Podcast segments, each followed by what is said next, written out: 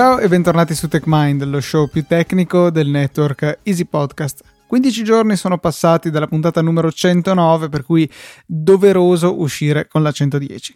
Come ogni 15 giorni, io sono Luca Zorzi e con me c'è Filippo Bigarella. Buongiorno, buonasera, buonanotte Filippo, a seconda di quando ci ascoltano i nostri ascoltatori. Ciao Luca, sì, ma dovremmo stabilire uno standard, cioè eh, trattiamo il tempo come il momento in cui stiamo registrando noi o tutti i possibili orari in cui un ascoltatore può ascoltarci? Secondo me è meglio essere un po' egoisti e, e trattarlo in base all'ora in cui stiamo registrando noi, no? Sì, direi che tutto sommato eh, sarebbe più semplice anche perché potremmo non comprendere tutte le potenziali fasce orarie e sono convinto esatto. che questa in realtà sia una discussione degna, magari potremmo dedicare questa intera puntata a parlare di questo argomento che dopo tutto non è da sottovalutare.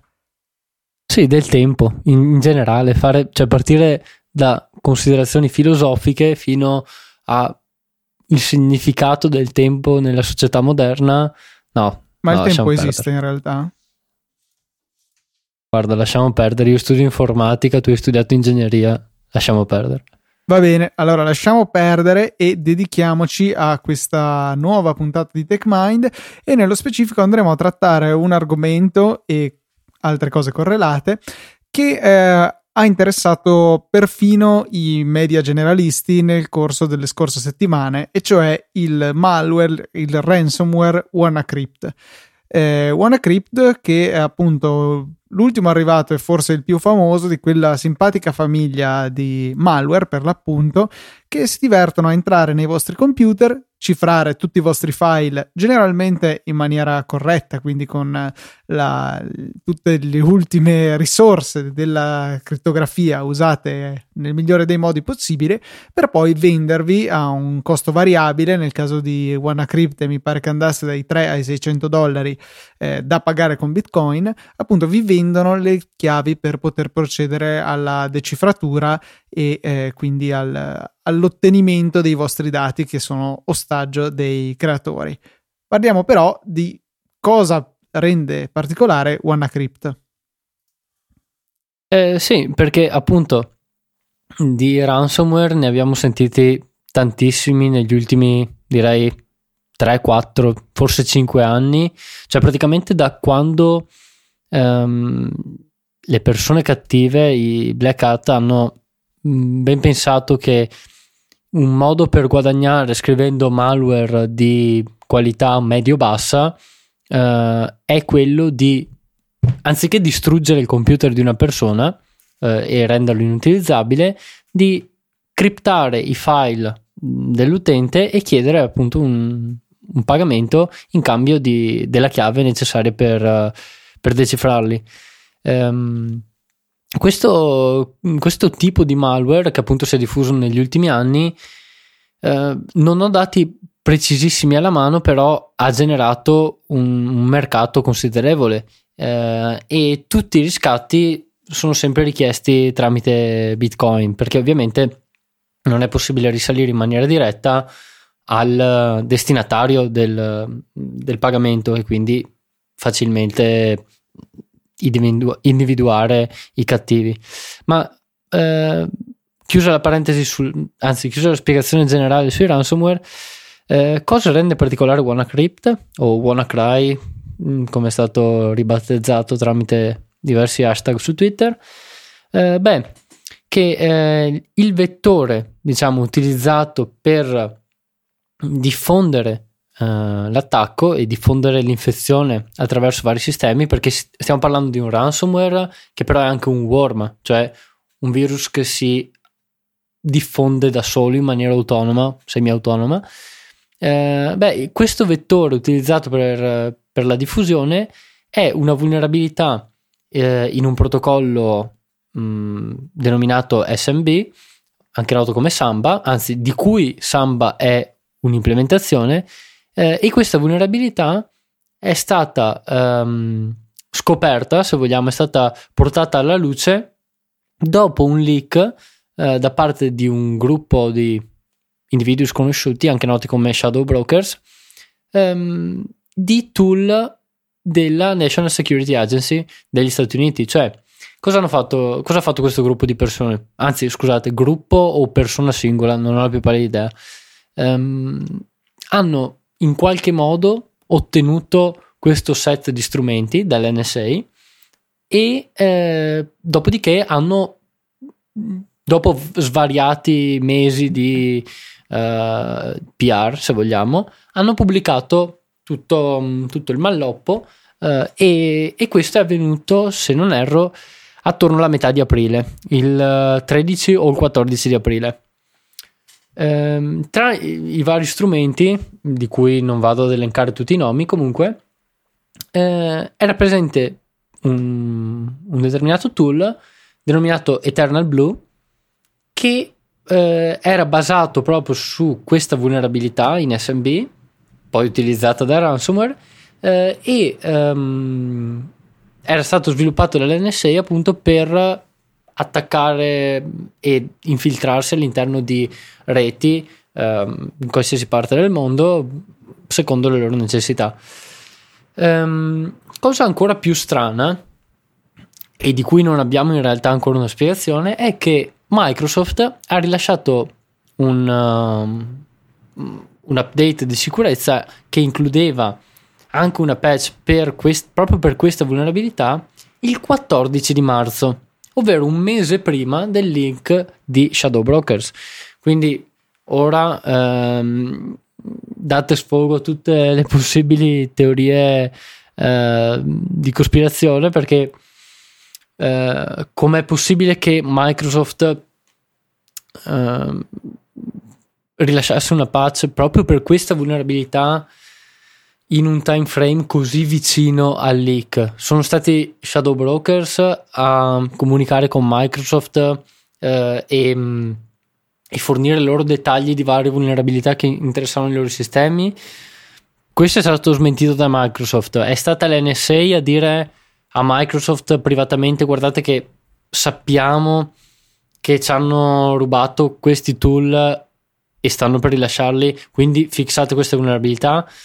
Di questo non si sa assolutamente nulla e immagino che non ne sapremo nulla per, mm, per il tempo a venire. Non, non penso che nessuno ce lo verrà mai a dire. Ecco. Um, tu, quando, soprattutto quando i media generalisti che menzionavi tu prima hanno scoperto, anzi sono venuti a sapere, non è che l'hanno scoperto, sono venuti a sapere eh, la storia che, che vi ho appena raccontato, cioè l'origine di questa vulnerabilità, si è scatenato un dibattito mm, che non ancora, che non si è ancora concluso, eh, sulla legittimità o meno del fatto che queste agenzie di sicurezza siano l'NSA, la, la CIA, l'FBI, l'Interpol, qualsiasi, non ho la più pallida idea. Eh, comunque, um, se effettivamente queste agenzie abbiano il diritto o comunque possono legalmente trovare vulnerabilità e tenerle segrete, quindi non riportarle ai produttori del software interessato um, in maniera tale da poterlo usare come armi, cioè non usare la vulnerabilità come armi, ma in maniera tale da poter sviluppare dei tool che sfruttino la vulnerabilità per uh, attaccare svariati sistemi. Uh, secondo, um, anche, secondo figure anche ben note, uh, queste, queste vulnerabilità e questi tool che mm, d'ora in poi possiamo chiamare semplicemente exploit, ehm, sono paragonabili alle armi biochimiche. Cioè, cosa si dice quando si parla di armi biochimiche? Sono delle armi così pericolose ehm, che portano un rischio enorme anche solo eh, ad essere semplicemente sviluppate, create e um, mantenute in magazzino da qualche parte, perché appunto se qualcuno è in grado di rubarle oppure um, se c'è qualche perdita di qualsiasi tipo, si mette a rischio um, un numero considerevole di persone. Eh, appunto, questi exploit sono stati paragonati alle armi biochimiche. Cioè si dice, eh no, non ha alcun senso sviluppare gli exploit perché eh, se vengono rubati da qualcuno, come in questo caso, poi vengono utilizzati per sviluppare del malware che crea mh, mm, disastri, danni economici, eccetera, eccetera, cioè tutto quello che ha fatto e sta ancora facendo in realtà um, WannaCry. Uh, secondo me, uh, e penso di, che il tuo parere sia simile, Luca, uh, questo ragionamento non ha molto senso perché mentre un'arma biochimica è un rischio in sé perché è un, um, un oggetto materiale che non so, io non, non, me ne intendo di armi biochimiche, però immagino che possa essere ehm, possa avere qualsiasi tipo di difetto, ecco, eh, e appunto possa recare danno a molte persone se, mh, mm, se viene se c'è qualsiasi tipo di perdita, se viene rubato, eccetera. Beh, gli exploit sì, possono eh, rendere più semplice sviluppare mh, mm, del malware, ma di sicuro non lo rendono possibile. Cioè, in realtà basta fare una diff binaria degli aggiornamenti rilasciati da Microsoft o, oppure Apple per mh, mm, identificare vulnerabilità che sono appena state patchate e quindi utilizzare questa conoscenza per attaccare tutti quei sistemi um, che non, non, hanno ancora applicato la patch. Perché in realtà è di questo che stiamo parlando. WannaCry ha come target tutti quei sistemi uh, che per un motivo o per l'altro parleremo poi anche di questo non hanno potuto applicare la patch di Microsoft che è stata rilasciata il 14 marzo quindi un mese prima che Shadow Brokers um, pubblicasse questo set di tool e um, un altro mese prima, quindi due in totale, rispetto all'uscita, eh, su, o meglio, l'entrata in scena di WannaCry. Esatto, sì, più o meno, mm, cos'è, 50 giorni, ecco, perché è uscito 10 giorni fa, vabbè, 9 giorni fa. E, ehm, però sì, appunto, praticamente due mesi prima. Uh, ora, mh, mm, appunto, sarebbe da dibattere sul fatto che sia solamente colpa di, degli amministratori di sistema uh, che non hanno eff- applicato le patch, se uh, è colpa dell'NSA che ha sviluppato, se è colpa dell'NSA perché ha sviluppato questi tool, oppure se è colpa dell'NSA perché se li ha fatti rubare, uh, se è colpa di Shadow Brokers, oppure, boh, non lo so, giochiamo a come si dice, la roulette di incolpare qualcuno, non lo so. Um, beh, probabilmente ci sono tante parti che, che hanno delle colpe, però partiamo, partiamo dagli aggiornamenti. Sì, gli aggiornamenti sono sicuramente un punto dolente per eh, direi la maggior parte delle persone che hanno subito questo attacco, perché è evidente che eh, il fatto che l'attacco stesso abbia avuto successo implica che non erano stati fatti tutti gli aggiornamenti disponibili. Come dicevamo, eh, la patch era già disponibile da quasi due mesi, insomma, per cui eh, un bel po' di tempo per effettuare l'aggiornamento. È anche vero però che in alcuni settori, in particolare quello medico, eseguire gli aggiornamenti non è sempre fattibile, perlomeno non in tempi brevi, perché essendo apparecchiature estremamente delicate devono subire un processo di ricertificazione ogni volta. Eh, magari il PC con cui prendono le prenotazioni, quello sì potrebbe essere aggiornato più facilmente e più celeremente, però magari i computer che gestiscono un macchinario per l'attack, dico io, o chissà che altra cosa, Beh, sicuramente bisogna accertarsi che tutto funzioni perfettamente prima di eh, utilizzarlo nell'attività quotidiana dell'ospedale, perché eh, non sarebbe molto simpatico su macchinari di questa delicatezza avere magari una bella schermata blu durante l'attività perché la patch che sistemava sì WannaCry creava un conflitto con chissà che altra cosa. Cioè, non è niente di mai sentito, voglio dire, che eh, aggiornamenti abbiano delle incompatibilità con altri altri software e quindi creino dei grossi problemi. E questo ci porta a parlare di altre tre cose, diciamo, eh, due collegate, una un po' meno. Eh, uno che c'è un problema di gestione tecnica, secondo me, da parte di tutti i produttori software. eh, di questo tipo di procedure. Cioè, mi spiego meglio. Perché um, una, una patch di sicurezza può essere un rischio per un sistema? Cioè, teoricamente, una patch di sicurezza, um, ammesso che prima di essere rilasciata venga testata in maniera estensiva, comunque una patch di sicurezza dovrebbe essere tale in quanto sistema dei bug di sicurezza senza modificare alcun tipo di funzionalità del sistema operativo. Uh, per questo uh, dovrebbe essere possibile rilasciare una patch di sicurezza mantenendo invariato il funzionamento del software, a meno che determinato software nel sistema uh, sfruttasse dei bug di sicurezza che vengono appunto patchati per, per fornire un servizio all'utente. Questo software è anche noto come malware di solito, uh, se usa del, delle falle di sicurezza per, per, per, fornire delle funzionalità.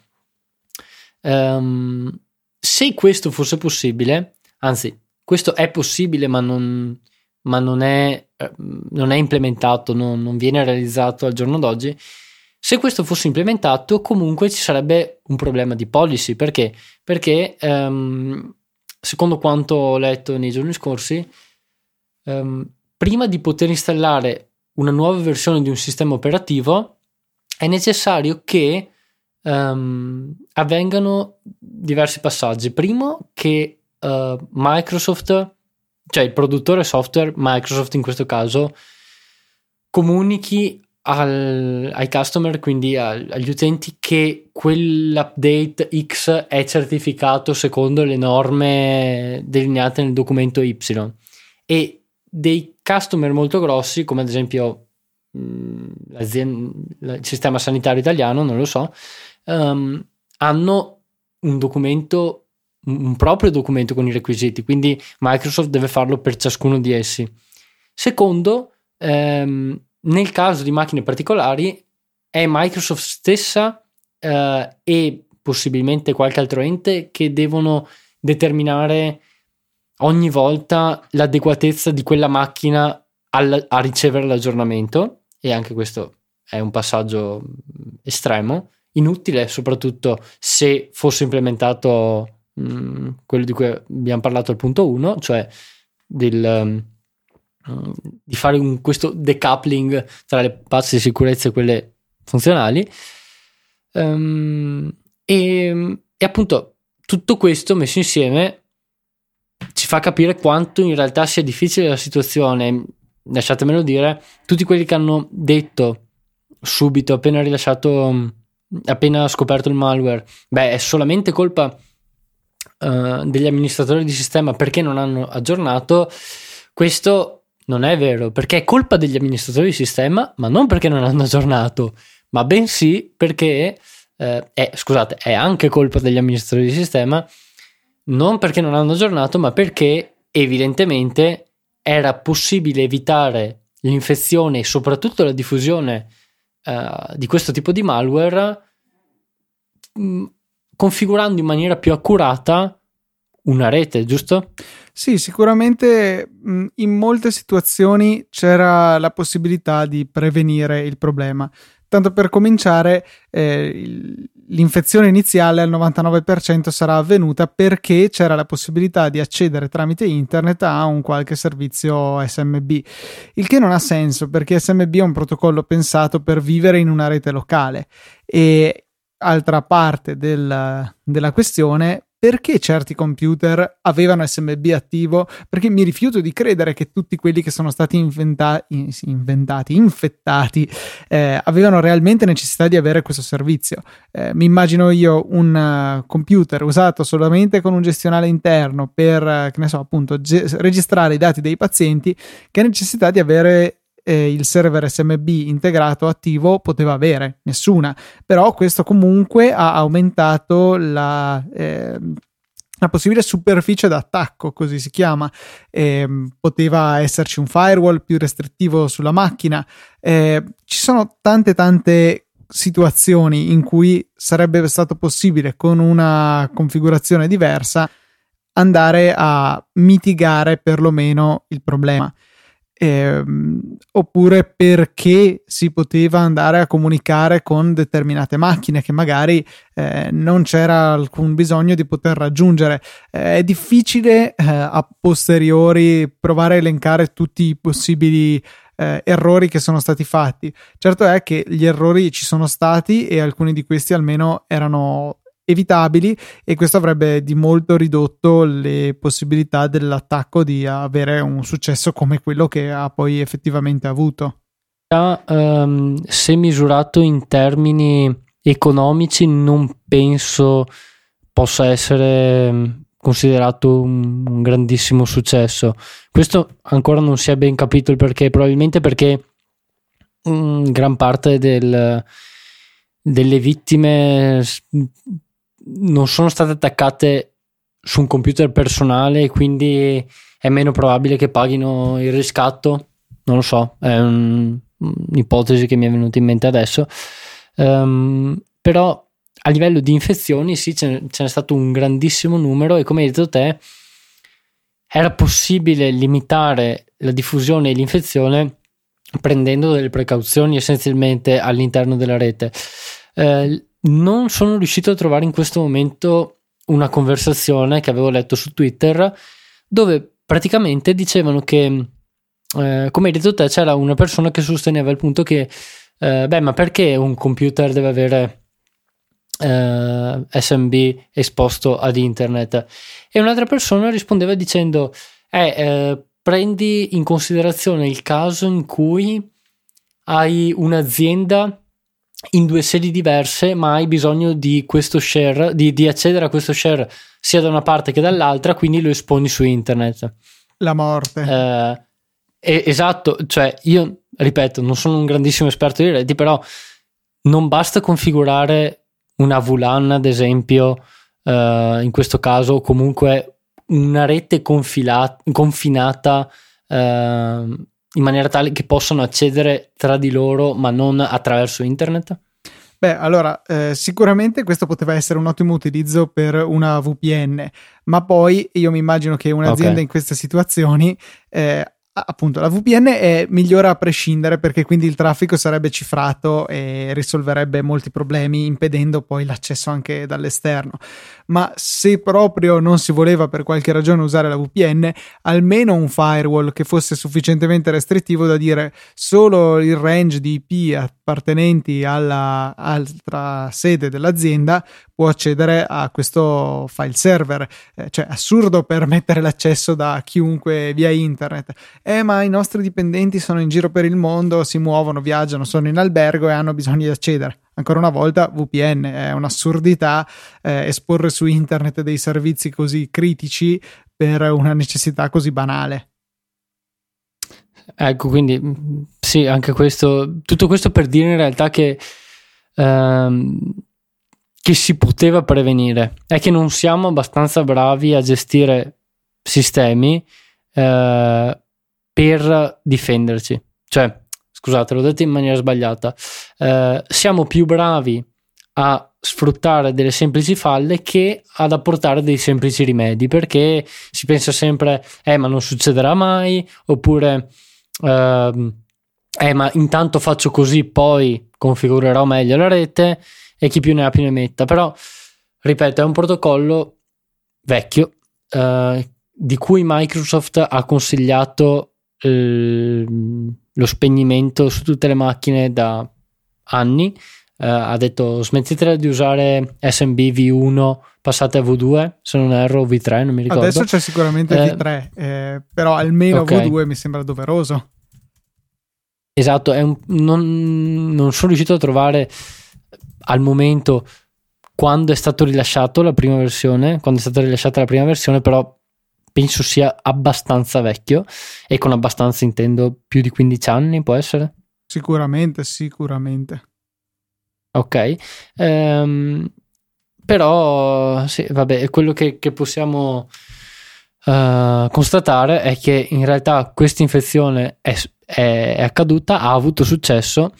Um, il problema è che secondo me ha, um, cioè il dibattito si è concentrato prettamente su uh, argomenti che non sono veramente rilevanti, cioè, oddio, lo sono in, sotto una certa ottica, uh, ma uh, ecco, vabbè, diciamolo in maniera più diretta. Il dibattito si è concentrato sull'illegalità o meno e sulla decisione o meno di bannare lo sviluppo di questo tipo di exploit perché è l'unica cosa che capiscono le persone che eh, portavano avanti il dibattito stesso, sia nei media generalisti che nei telegiornali, che boh, non lo so, ovunque. Perché era troppo difficile parlare del fatto che in realtà questo tipo di rischio era perfettamente um, evitabile. Eh, ponendo, prendendo delle precauzioni, come abbiamo detto, configurando in maniera migliore le infrastrutture. Eh, era possibile arginare i rischi con dei sistemi più accurati di um, come si dice in italiano intrusion detection cioè con dei sistemi più efficaci per rilevare uh, un attacco all'interno della nostra infrastruttura. Non è possibile che 10 antivirus su 12 non siano in grado di rilevare un ransomware che è basato su un, um, sull'exploit di una vulnerabilità rilasciata me- due mesi prima da Microsoft, un mese prima da Shadow Brokers um, e, e, questo malware passa inosservato, che sono state le statistiche pubblicate qualche giorno dopo il rilascio del malware, del malware stesso. Uh, piccolo sfogo generale sull'incompetenza sia dei media che degli amministratori di rete, eh, ovviamente in realtà con eh, mantenendo sempre l'umiltà, diciamo, di, del fatto che io non, ho, non sono mai stato in, in, carico, come si dice, in, eh, non, mi, non sono mai stato incaricato di gestire un'infrastruttura paragonabile alla rete di un ospedale o di un'università o, o di un'azienda multinazionale.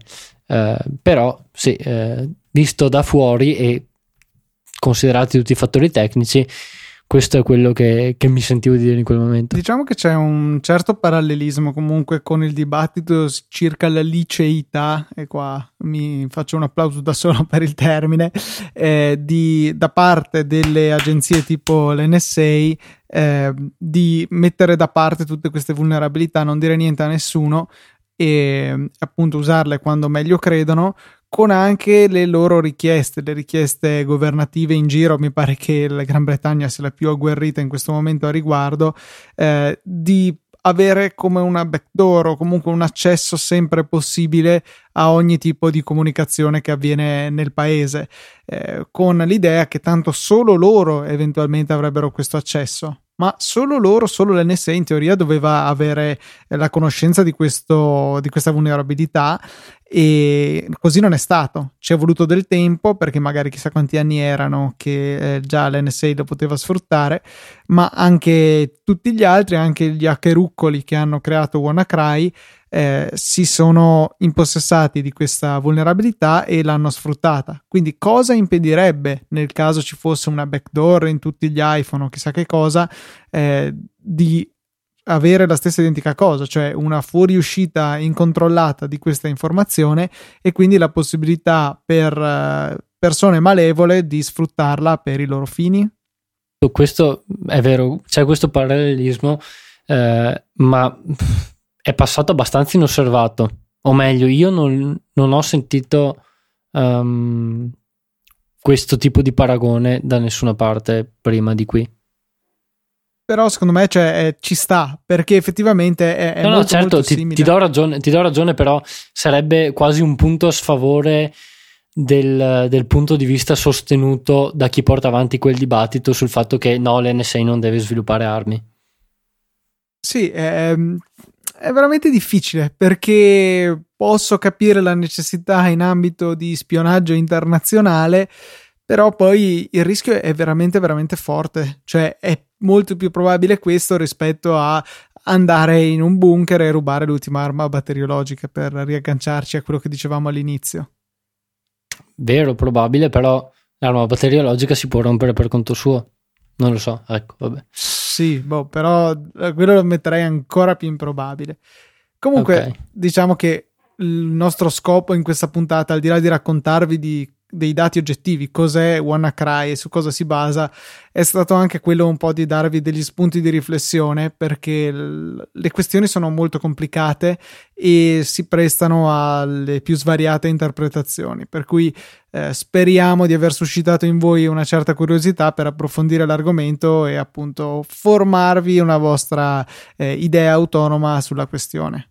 Sì, eh, mi, mi dispiace un attimo che non abbiamo ehm, analizzato in maniera eh, estremamente tecnica la vulnerabilità in sé, ehm, ma in realtà non ho trovato spiegazioni molto dettagliate sul, su quale fosse veramente eh, la vulnerabilità, ehm, anche perché non essendo esperto nell'ambito Windows, mm, diciamo, eh, alzo un po' le mani eh, e finché non, non, non, ho una spiegazione abbastanza chiara, eh, faccio anche fatica a riferirla um, al, al, nostro pubblico. Ecco. Eh, ultime paio di cose, Volevamo, volevo sottolineare il fatto che questa è stata la prima patch uscita per XP dopo secoli, perché chiaramente XP non è più supportato, Tanto era grave la questione che Microsoft l'ha fatta uscire anche per XP. E altra cosa, sembra che abbiano un ottimo servizio clienti, quelli di questo ransomware, perché avevo visto una conversazione via mail di un cinese che si lamentava: eh, Io guadagno 400 dollari al mese, volete veramente farmi questo? Cioè chiedermi 300 dollari per riavere i miei dati? Eh, e lui, cioè, il servizio clienti de- degli hacker ha risposto no non volevamo fare questo e abbiamo marcato il tuo eh, computer come eh, autorizzato a decifrarsi e quindi avrebbe riottenuto i dati. Per cui buffo che a volte abbiano un servizio cliente migliori gli hacker rispetto ai eh, cracker anzi o i lamer non so qualco- quella cosa con l'accezione peggiore rispetto a magari tante aziende sì, interessante questo. Se non sbaglio, però, non so se fosse veramente questo ransomware, ma, ma magari un altro. Però sì, so, avevo visto ricordo. anch'io lo stesso screen. Comunque sì, è, è applicabile in questo contesto, questo, questo risultato. Bene, quindi signori, vi ringraziamo ancora una volta per l'ascolto di TechMind. Rapidamente in conclusione vi ricordiamo i nostri contatti, potete scriverci a techmind.it, potete twittarci a techmindpodcast e potete anche andare su easypodcast.it, farvi un giretto, guardare gli altri podcast del network e perché no sostenere tutto il network cliccando sul link sponsorizzato di Amazon, andare a comprare ciò che volete senza spendere nulla di più, ci penserà Amazon poi a compensarci con una piccola percentuale di quello che spenderete o addirittura a fare delle donazioni singole o ricorrenti con PayPal. Questo è veramente tutto, quindi per questa puntata di TechMind chiudiamo qui. Un saluto da Luca e da Filippo.